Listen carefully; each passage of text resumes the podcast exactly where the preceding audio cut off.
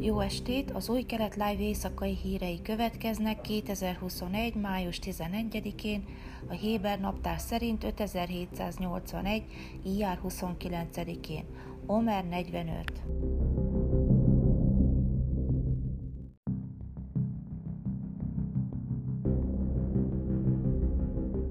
A sékel a jelenlegi instabil biztonsági helyzet következtében gyengült, a Tel Avivi tőzsde főmutatói pedig több mint 1%-ot estek, közölte a Globes gazdasági híroldal.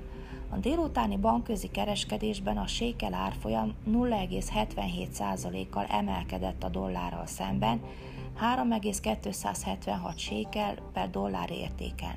A sékel euró árfolyam pedig 0,79%-kal emelkedett, 3,986 sékel per euró árfolyamon. A Leumi elemzői Dudi Reznik és Kobi Lévi szerint a sékel pillanatnyilag csak kismértékben gyengült, és ez talán azt jelzi, hogy a kereskedelmet jobban fogja befolyásolni a globális irány, és kevésbé a déli eszkaláció, mindaddig, míg ez utóbbi nem vezet szélesebb konfrontációhoz. Kereskedési arénában a gyorsan reagáló eladók kihasználták a mai nap devizaértékesítési lehetőségeit. A szakértők szerint a korábbi tapasztalatok arra tanítanak, hogy a geopolitikai feszültségek miatti események körüli sékel gyengülés rövid távú és átmeneti. Ennek ellenére előfordulhat, hogy a legrosszabb még hátra van, és a ilyen tovább gyengítheti a sékelt. Azonban érdemes emlékezni arra is, hogy az izraeli gazdaság kiemelkedően profitál a koronavírus válság utáni gazdasági nyitásból adódóan és a helyi kereslet éles növekedéséből.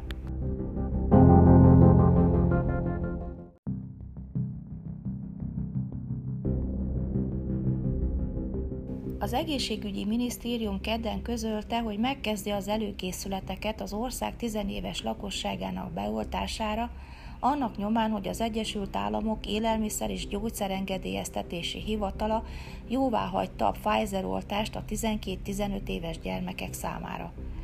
Az egészségügyi minisztérium főigazgatója megbeszéléseket és konzultációkat tartott az érintett szakmai testületekkel, az egészségügyi szervezetek képviselőivel és a gyermekorvosi szövetségekkel annak érdekében, hogy előkészítse a folyamatban lévő nemzeti oltási törekvés kiterjesztését a 12-15 évesekre is, áll a minisztérium közleményében. A minisztérium járványkezelő csoportja pedig megbeszéléseket fog folytatni ez ügyben, a hatékonyság és a biztonság kérdésével foglalkozva, és benyújtja ajánlását az egészségügyi minisztériumnak. Ezen kívül a minisztérium közölte, hogy tárgyalásokat folytat a betegbiztosítókkal a kampány elindításának előkészítéséhez.